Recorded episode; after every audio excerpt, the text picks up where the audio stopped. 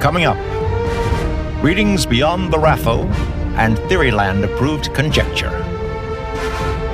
Deep dive into the spells and scrolls of nerd culture. Absorb Stormlight. Hone sympathy. Harness saidar and saidin. This is Fantology.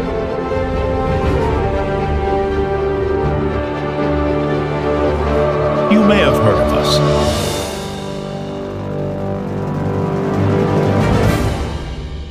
Okay, welcome, loyal citizens of Delain. It's nice to have you here. I got Ben is over at my house doing our first in-person recording. It. No, we did first law here. Yeah, we've done first law. Yeah. That was that seems like a while ago. That was one of our, our first episodes. But our second episode here, and it's just the it's the first time just Ben and I have been on the podcast together. Yeah, and so if you are having a hard time telling our voices apart, then watch YouTube. Yep. Ben has the beard. It's a good way to remember it. I might try and go through and post and maybe raise Ben's voice a few decimal points so that So you're, you're overcompensating. I sound a little bit manlier. But we are here to talk about Eyes of the Dragon by Stephen King. We're going to start with a non spoiler section because this is one of the smaller books. I'd say maybe not in general because I know it's probably bigger bigger when it came out, but uh, in terms of like our audience, I don't think a lot of people have probably read this one. I had never heard of this book. We had some people on Discord recommend that we do a little read along with it, and sparked my interest. And so we had a good time doing that read along, and so now it's time to do the episode. And speaking of Discord, uh, if you are not on there, you should join. We have a lot of really good conversations. We take input from our Discord community really seriously, and you can see that they got us to do this read along. And so jump on Discord, and um, and uh, along with follow us on all of our social media.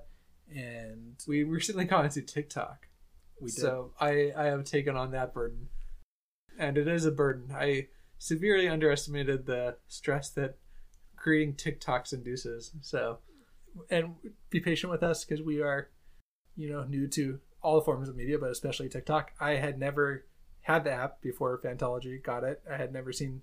I mean, I'd seen TikToks from like people sharing it and stuff, but Yeah. Um, just a little bit more about Eyes of the Dragon. It's the twenty third book published by Stephen King. It's the nineteenth novel under his own name, or nineteenth novel, fourteenth written under his own name. I'm quoting all of this from fandom, um, so I might be wrong, but that's what this is saying.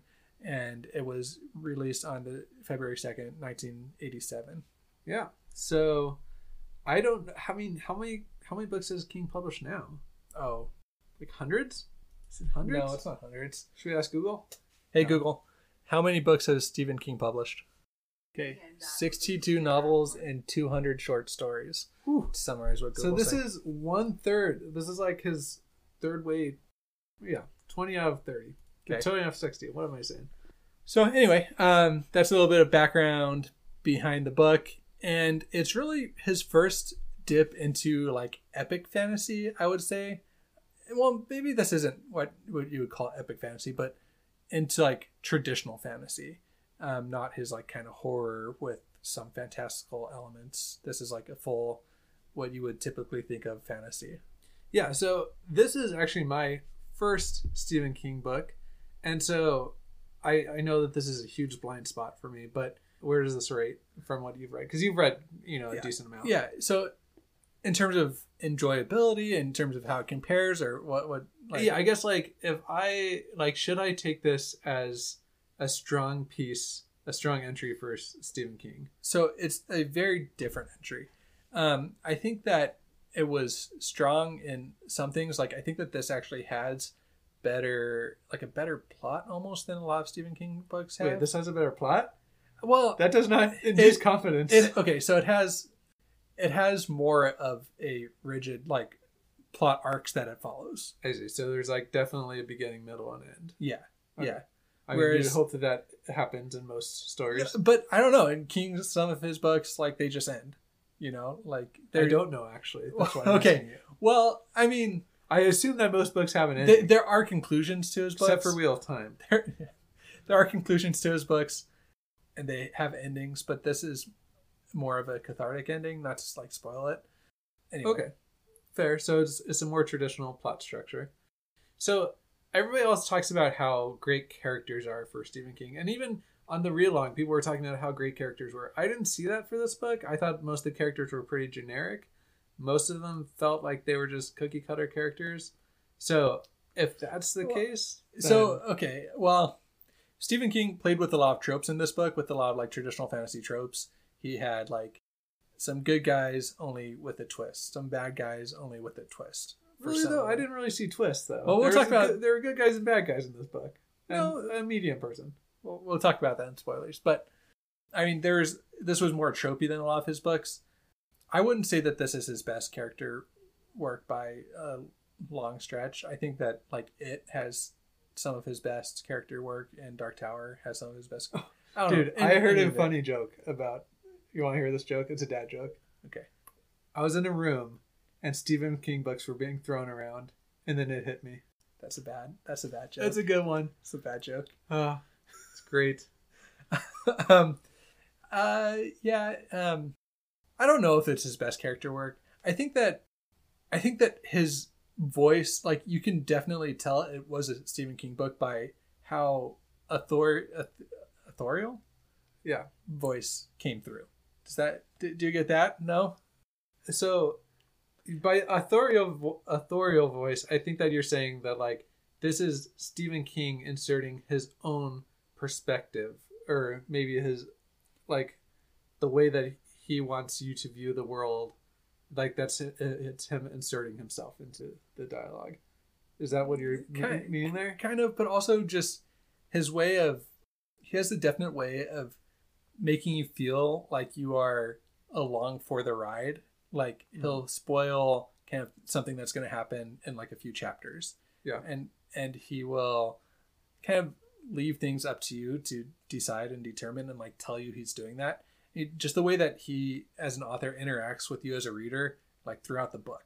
Yeah, Like, so it kind of breaks the fourth wall a little bit, Yeah. but it's done in a very intentional way. Yeah, I have heard that. I have heard that.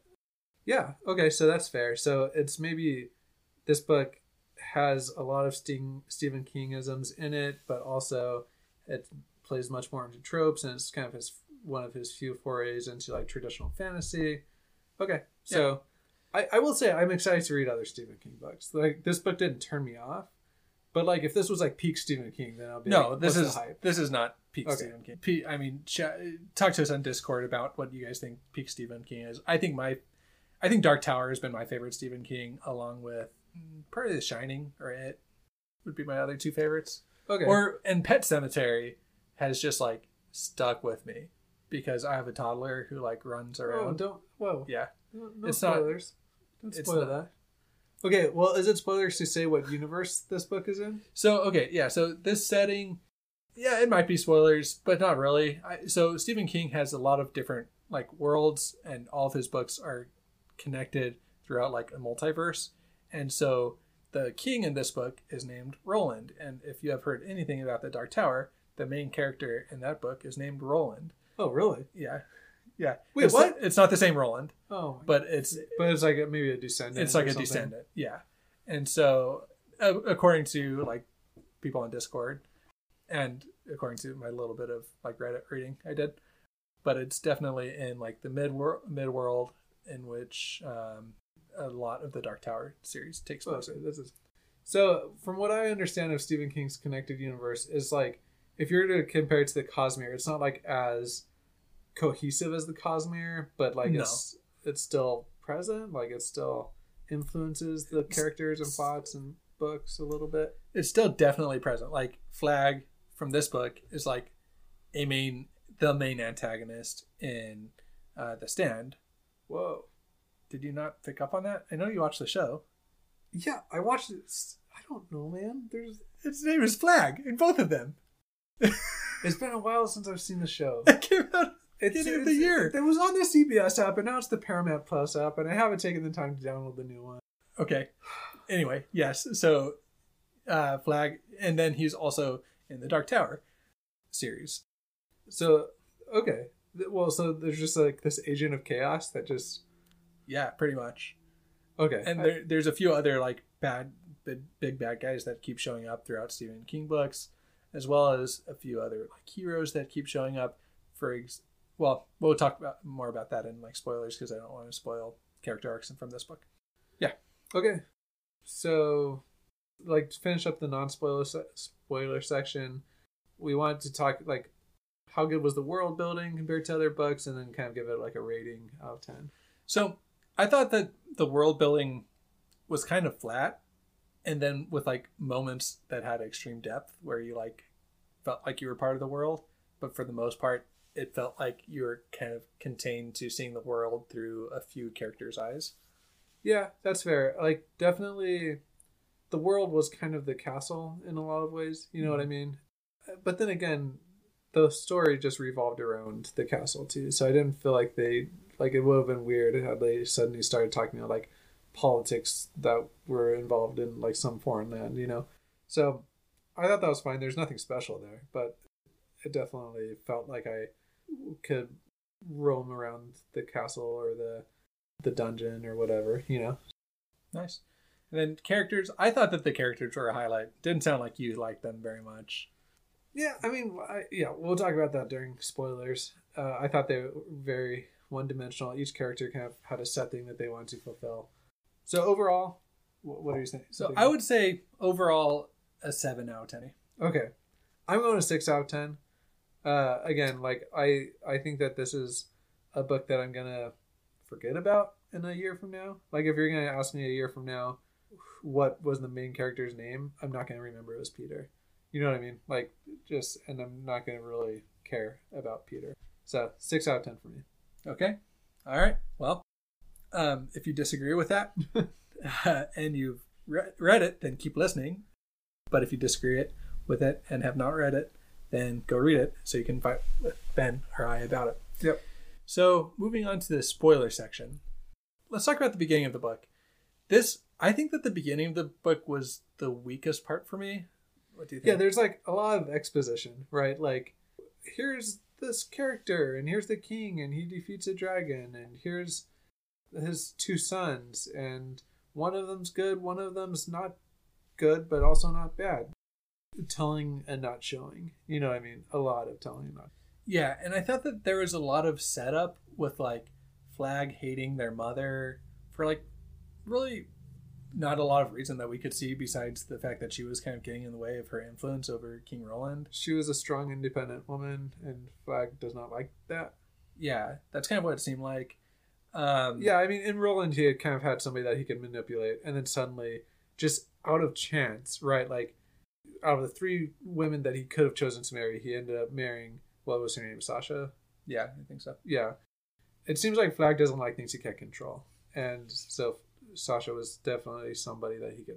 Yeah, but this is where I think that King does something really special with his characters because Sasha was not in the book for very long, but she influenced like so much of the book. Yeah, Like she had like one scene where she talked to Peter and made such an indelible impact on him that it guided the rest of his life. Like gave him the key to getting out of trying to get out of the tow- tower and then actually succeeding in getting out of the tower and um, taught him like all the valuable lessons that he needed in order to be a good king. Yeah, so I will agree that that's cool, but like at the same time, that felt that felt very forced to me. It's like we're gonna have a whole chapter that's just the mother imparting wisdom upon the child, and the child uh, somehow using that conversation to save, like, win the day. Like it felt very like Well, it felt kind of storybookish because It that's what storybookish, this that's yeah. what this is. Uh, well, okay, so we keep referring to this as traditional fantasy, but this is more like fairy tale fantasy okay, in a sense. Like this was based on more fairy tales than like uh, traditional fantasy. So that that is kind of like a fairy tale, you know, where the yeah, you can rephrase that. I I like that. I like kind of looking at it like that. But so Sasha as a character, we can kind of get behind because she was kind of this unexpected force for good, and she loved King Roland maybe more than he deserved, but she really did. It felt like she had a genuine attraction to him, and you know she kind of imparted upon Peter that like whatever as king, whatever you do is right. um, and so you better choose good things to make right. You know what I mean? Like, Mhm. um, yeah, yeah, that was cool. yeah. I, I I enjoyed that. Quite enjoyed that. It was also interesting to me. Like, I kind of was harsher on the world building before, but it was cool to me that like we see like the king's court participating in like this revelry almost like food fighting and burping and like what was that about like were this like was this like a viking society and i mean and she was kind of coming in from outside and teaching peter some manners like but by manners it's just like don't be a pig Yeah, use a napkin. Yeah, I don't know. I think that um, it kind of was showing. The way I took it was that Flag was influencing things to try and descend into chaos, and he was kind of doing that slowly by like working his way out through the king's inner circle because it didn't really seem like the rest of the society was like that. You know, it seemed like every, Right. everybody else we met, like the butlers like the dentist and like everybody else kind of had their stuff together like the the judge like everybody was seemed normal they didn't seem like they're yeah, you know So I took it that Flag was starting from the inner circle and trying to like corrupt and like, and just not not even corrupt, but like just dehumanize people. And and Sasha was a force against that. Okay, that's fair. Okay, I can I can see that. It was kind of sad to see how she died. Like that was pretty messed up, especially because like it gave. Oh, what's the what's the second son's name? Uh, Thomas. Thomas. Like such a you know like made him feel terrible and kind of like caused King Roland to not like Thomas as much. I don't know that that Yeah, that was sad. it was very sad. Yeah, the the other thing I liked about the mother about Sasha before I move on was that she kept like childhood innocence alive in Peter, like everything from going from playing with the dollhouse to the way that he treated others. I think imparted a sense of you know innocence to Yeah. Peter. I'm gonna say you mentioned the dollhouse. That was, I think, my favorite part of the book. Um, it really was. I think a it, it did do a good job of building out the world, kind of like giving this like this almost fantastical thing. It did a good job of uh, defining Queen Sasha as a character, like almost like her relationship with Roland. Like Roland had this made for her, but she was kind of already outgrown it, but she still treasured it. Um, and then after she died, like that was the one thing that Roland stuck up to Flag about was letting Peter continue to play with the dollhouse. Like I, felt like the whole plot kind of revolved around this this dollhouse. Real quick, was this are Peter and Thomas supposed to be like biblical references? That is a good question. I mean, like Peter being the rock upon which like the kingdom was supposed to be built, and then Thomas being like doubting Thomas. Hey. Throwing that out there. King, we can eh, add us on Twitter if we're onto something. Yeah. If you can remember sure 1987 King, you know, like what what were you thinking back then? all yeah. Anyway, just an idea. So that leads us to the dynamic between Peter and Thomas. Did you think that there was a good like brotherly dynamic, a good sibling rivalry? I'll answer my own question to start. I think that it that this showed one of the weak spots of Peter was that he didn't realize how Thomas was being treated, and Mhm. he could have, for all that he stuck up for a horse or whatever, he he didn't stick up for his own brother, and I think that that was an interesting decision. Yeah, and I mean, I can only speak from personal experience of being the favored Uh, brother. yeah. We do have other siblings, but I'm obviously the favorite twin. So I would, I, could relate to that, you know? I'm just kidding. I think that the thing is, Peter did try to kind of bring him under his wing, like, especially with the wine. Like, I bring my wine, my father wine. Would you please join me? You know what I mean? Like, so it's not like he didn't try, but he, he also didn't try as hard as he did yet, like for a random horse. but he, he tried in like the sense that he didn't completely ignore his brother in like a jerky way but he also didn't realize that his brother was in pain and like go try and help him. And so i think that that was a an interesting character flaw in peter. Yeah, I think that throughout it all, Peter was kind of unable to look past himself in a lot of ways. He had a good friend in Ben in Ben Staad, but he was also maybe unaware of how his association with Ben might have made life harder for him in a lot of ways. and just counted on him coming through and like risking his life for him Yeah. So I think yeah, he he kind of had a hard time seeing past himself. And it kind of goes back to how big of a I think Peter was a pretty big Mary Sue in the fact that like he uh, apart from the flaws that we talked about which were kind of second like second layer flaws almost like he didn't have any readily apparent flaws he like always said the right thing always acted appropriately was able to lay the smack down on like this jailer that had been around the block a time or 2 mm-hmm. he you know like was able to devise a cunning way of escape with you know like he was able to meditate for a week on it. Like all these things like what prepared him for any of this? You know what i mean? Yeah, we, we don't get to see that really, besides just a few random highlights of him being a good person right previous in life. We don't really get a lot of background on him. But again, this is kind of like the fairy tale. Like the hero is a hero. Why? Because they're a hero, you know? And that's kind of what it is with Peter, too. yeah On the flip side, was was Thomas too bad? Like, did the, he wasn't a bad boy as the ontario voice will tell us many times Yeah, but could you really blame Thomas? Because he he was really ignored by his father. He was obviously not the favorite from like a mother that clearly was capable of loving. He didn't get that love. He wasn't a bad like yeah again he wasn't a bad boy, but he just didn't get the nurturing that he needed in order to be a good boy. You know? Yeah. No, I think, and that, that was by design, though. That's what I think we have to realize is that Flag, like, Yeah. manipulated it from day one. You know what I mean? Like, he saw Peter growing into this stalwart man that wouldn't take flag from flag, you know, like, and so he decided that Thomas was going to be the person for him to manipulate. So he showed them, showed him how to spy on his father. He showed him like all these things, and it just kind of like he really like from a very young age was kind of led down this dark path. So I don't think you can blame him. Okay, yeah, and we we see that by the end of the book too. Not Yeah. to get too far ahead of ourselves, but so some other like spoiled kings that I that jumped to my mind when I was kind of thinking about spoiled spoiled uh, princes and kings was uh, Joffrey and King or Prince Regal from Farseer. What did you think? Like, how would he rate from like Joffrey, Regal? Like, is he nearly as bad as those guys? No, What What do you think? no way. he was a bad king. Like after he was made king, he like made bad decisions, and he knew that he, like he knew that Peter was innocent, and he didn't really try and do anything. Okay, that's true. That is I true. think he was a bad guy.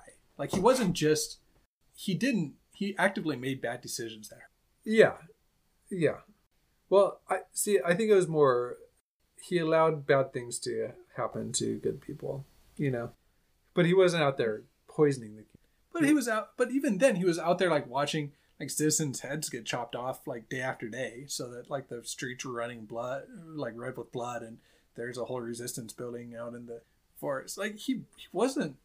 I don't know. Yeah, this was flagged. I mean, yeah, This is definitely a question that King wants you to consider during this book. Is Yeah. like, what's the culpability of this character? You know, like say you've been raised from the time you're young by this psychopathic dude who's intent on destroying the kingdom. Like, what's your culpability when, you know, when the kingdom starts being destroyed? Yeah, I think that's a good question. Yeah. Okay, um, we're gonna kind of speed speed through some of these other plot points. So the plans to get Peter in the tower, I mean, it was bad, right? Like he just kind of casually murdered Roland, and then like King Roland, and then kind of made it so that it looked like Peter did it. Yeah. Like, wh- where's Peter gonna get a poison that can freaking cook somebody from the inside? Yeah, You don't think that that would immediately be suspicious to the king's sorcerer? Like, yeah, exactly. kind of weird. And and then I'm not buying it. And then the only reason why he's convicted is because he starts crying. Yeah. After like losing his dad. He's like emotionally traumatized. And the thing is is that King like understands that this was like a pretty weak thing because later in the book it talks about how uh Peyna I, I forget how to pronounce this guy's name. Peyna, uh the judge. Like it talks about how he was like if he would have actually thought about it, then he would have realized that this is a but not only that, but like did nobody in the kingdom think that this was weird? That's the thing. K- kingdoms, like citizens of kingdoms, are all painted out to be like this mob of hysterical people that just go with the flow, Yeah. you know, of like whatever whatever flag wants them to believe. So this is when I mean that that the plot of King's books, like it's never really about the plot. It's it's very easy to like poke holes in that plan and be like, this was not a great plan because of X, Y, and Z. And then he does it in the same book. And so Yeah. I don't know. This was this was fine for me, but it it all seemed a little bit okay. We just want to move the plot along. And, Yeah, for sure. And plus, I mean, then like framing him by like putting the poison in the box and then putting the box in his hiding place and then having the butler find it. I don't know. yeah, it's like mildly. Here's a way that we can kind of frame it. Yeah, it's just yeah, it's just like throwing something against the wall and being like, okay, we we know like it's a foregone conclusion that Peter's gonna be found guilty of this, you know, and like how are we gonna make that happen? So, moving on to the bulk of the book was Peter chilling out in the tower. What did you think of this section? Yeah, again, this is when I think I mentioned it before. This is when Peter really began to be like a Mary Sue for me. Like he suddenly had like this.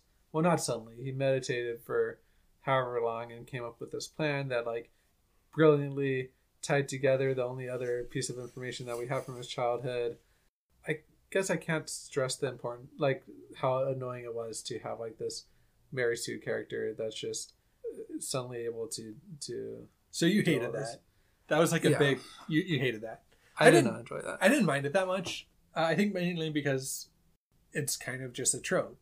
Yeah, but like, who's not going to notice this guy sitting at a, you know, like a dollhouse for hours on end, just like making something? Like, together this rope.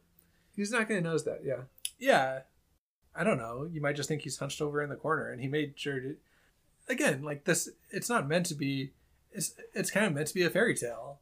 Like, Yeah. You don't question why, you know, Cinderella is the only foot that fits in this little Yeah. slipper. Like it just okay. Yeah, that's what it does. That's the plot device. Or why that us didn't turn into a pumpkin at midnight. Yeah. Yeah. Okay. So yeah, if we explain everything away as it should be a fairy tale, then I guess we can do that. It's not just that, but I don't know. I just didn't hate the that part of the book because I thought it was and it had enough interesting things happen along with like him kind of winning over the jailers, him finding was out the history about yeah. This is Delain with like the oh the guy who the king that was like a few hundred years old. That was interesting. I was going to ask if you thought that connected to any other element of like king books or not.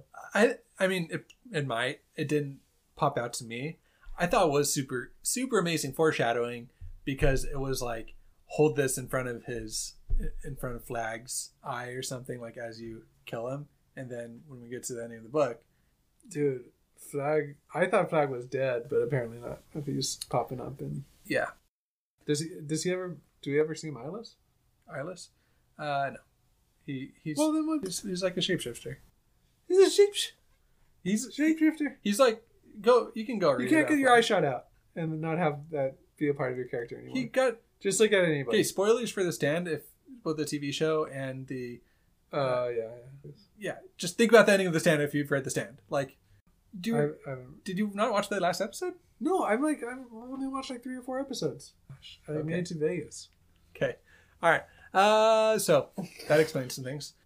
What about the plan outside of the tower? Like, did did you like that with his friends assembling? Yeah, so I thought that was cool. I mean, like Dennis, Peyna, and Ben, they they I enjoyed their dynamic. You know, I mean, like they all kind of had different reasons to love uh, slash support Peter. So I enjoyed them kind of teaming up, and they kind of knew at this point that like them doing the these things would like put them in mortal peril, but they're willing to risk it because they knew that they all I guess Ben wasn't as culpable, but like they're all some like Dennis was kind of culpable in his punishment because he was the one that like found the evidence, and Peyna was the one that like And sentenced him. Yeah, so it was cool. Yeah, I think that it was nice to see the different uh, motivations. Like, Peyna, the judge guy, was just out of guilt mainly, and a sense Yeah. of like wanting to do the right thing. And Ben was just out of love for his friend. And Dennis, I think, I mean, partly out of guilt, but also partly because he was just a good guy and like wanted to do the right thing. and that was his like overall thing as a character is he might not have been the smartest but he always like his main purpose was to do the right thing Yeah. And so yeah, I I also enjoyed kind of watching them try and sneak through the the castle, although I didn't really understand the point of that. To be honest, like the whole escape sequence kind of confused me. I don't know if I listened to it too quickly or something, but escaping out of the tower yeah. well, so we, i mean we just don't get to that point Okay. okay so we have this group assembling of like these people coming together and they're saying we're gonna do what we can we don't know what we can do but we're just gonna try and make it back to the tower um, we got uh, ben going back ben and naomi team up with their dog yeah so they're kind of just out they they're forming up a little team to help him which i think that this was the best part of the book because it shows that even though peter was very capable as ben would call him a mary sue he also like couldn't do it by himself. And if it weren't for his friends and his if it weren't for his goodness then he would have failed. He would have just been killed by Flagg. Yeah. but so it wasn't his how good he was like how smart or intelligent or even hardworking he was it was the fact that he was a good person that allowed him that saved his life Yeah, I agree with that. I think that it was um, interesting how, despite being a good person, the kingdom was so ready to like turn on him and like proclaim his guilt. And even like Peyna, like I I get that being a good person and being a good friend carries some social capital for the people that you're closest to, but like it didn't really carry any social capital for the rest of anything else, you know.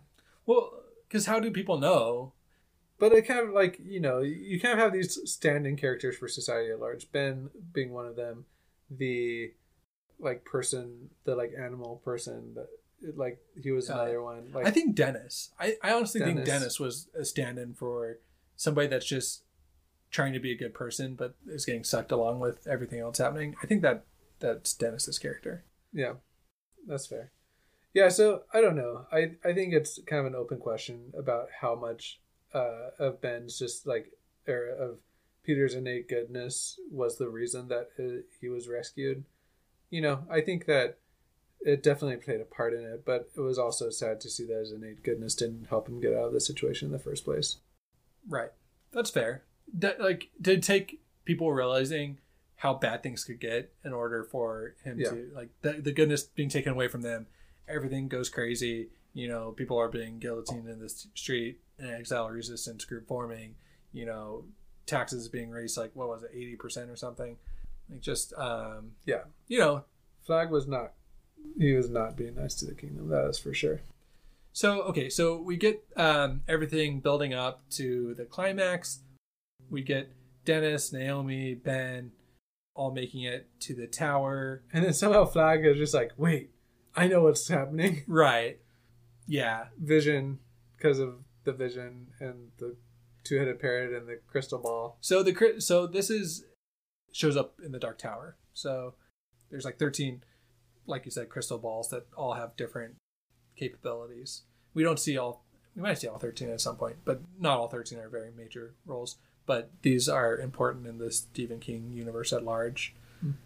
So I don't want to spoil a lot there, but they're important. Um, so it does make sense that that is like a way that Steve, that Flagg was able to realize that this was coming. What did you think about Peter's whole rope plan like not working? Yeah, I mean, I thought it was kind of a cool like subversion of expectations. Having said that, to me, it just kind of seemed like a silly plan to begin with. I don't know. So like, I almost didn't want it to work because I was like, "There's no way he should be able to be getting away with this." So if this is actually how he escapes, it's kind of lame. And I I did think that it was cool that he, you know, like Stephen King talks about how, or I guess uh, Peter thinks about how kind of applies the lessons that he's learned about how strong the rope is and the tensile strength of the rope. But what he didn't know is that like that strength weakens the longer the rope gets. And like it kind of shows the the knowledge that he does have is impressive and and the fact that he's like able to hold on to this knowledge throughout his life.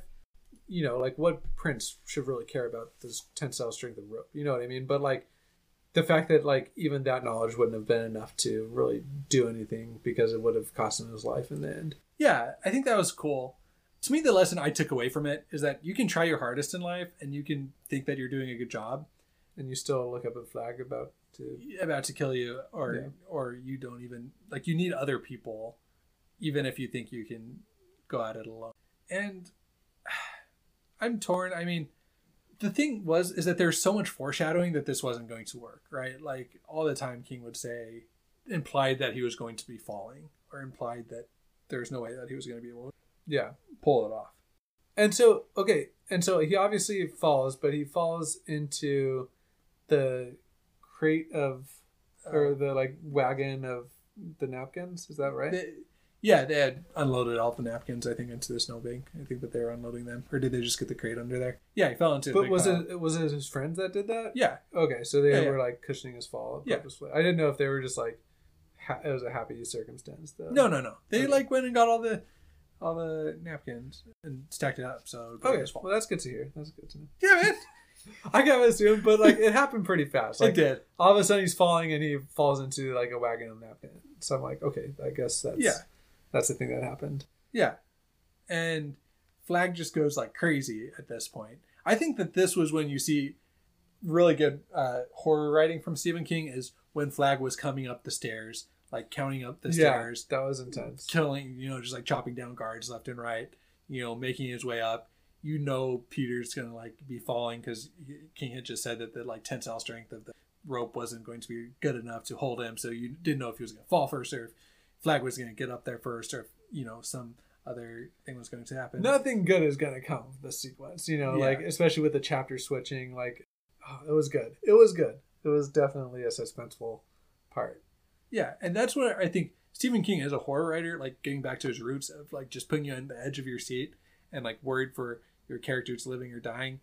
It really shines throughout that portion of the book and throughout the Yeah. climax. Okay, but then, so obviously our main character escapes, and then it's kind of weird because the book doesn't just end, right? No, so they go and they actually get resolution.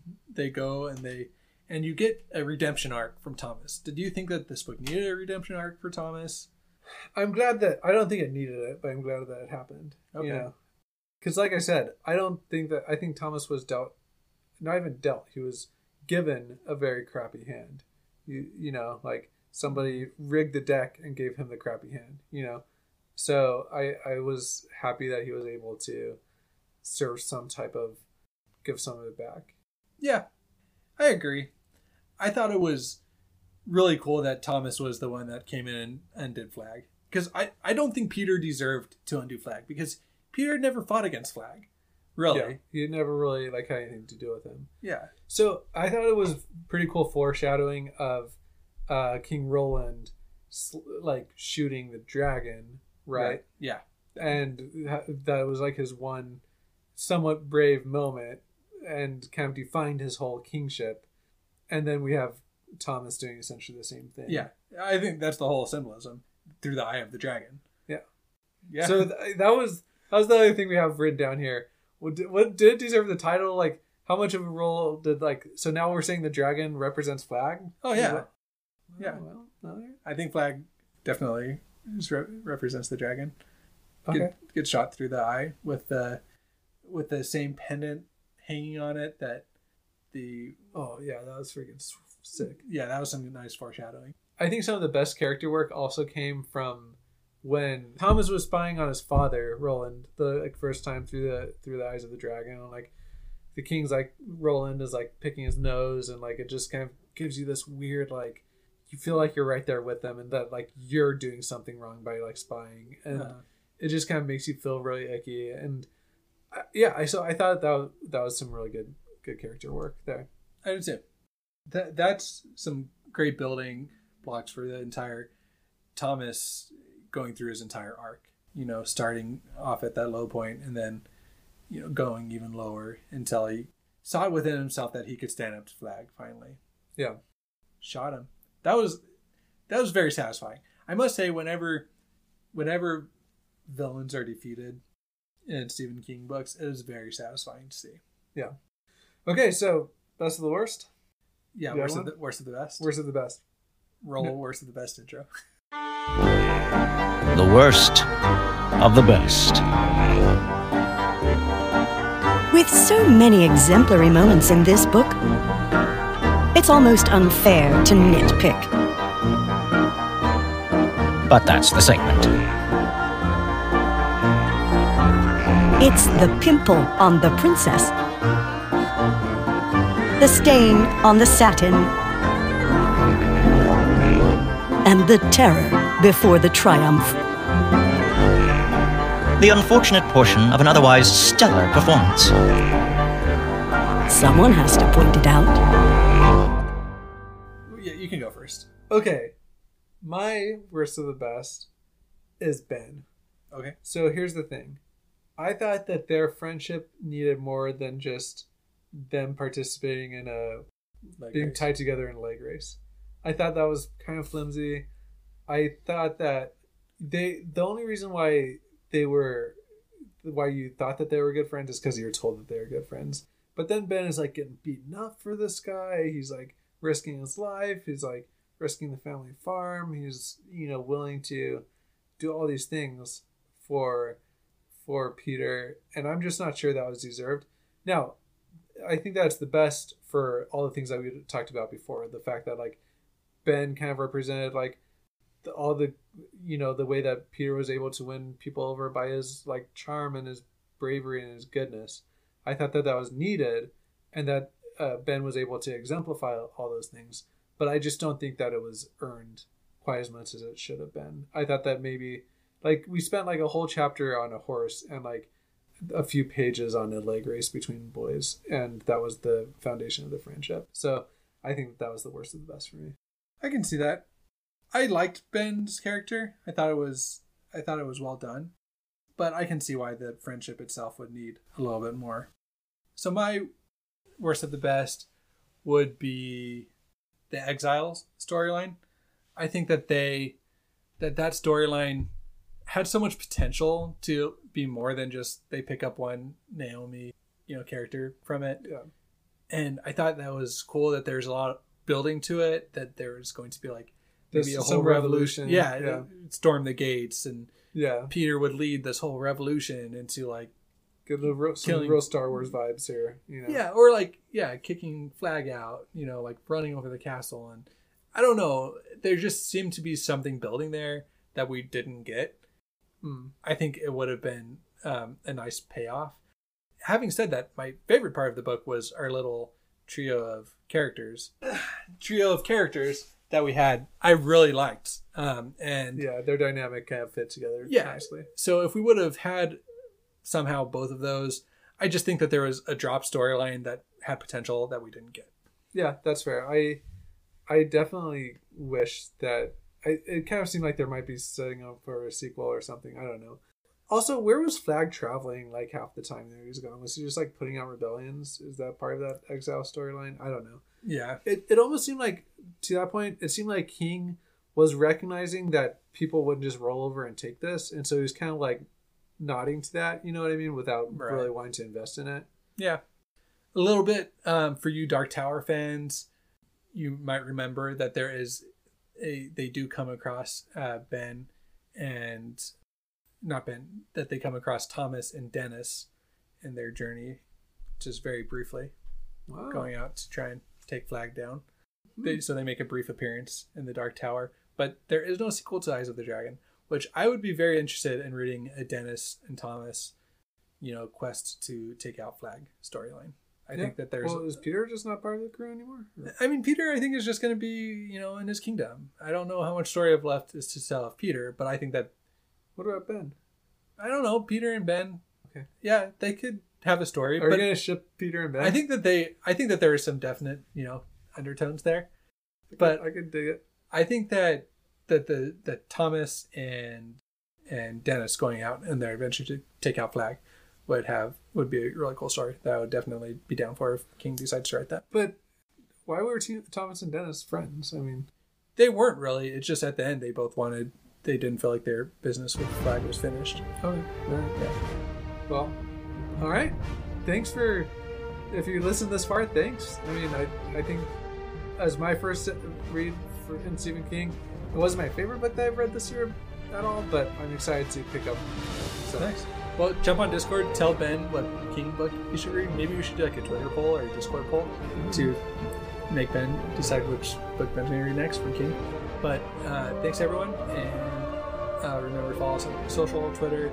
You can check out our uh, catalog at fantologybooks.com. make sure you vote on the next sidekick. All right, thanks.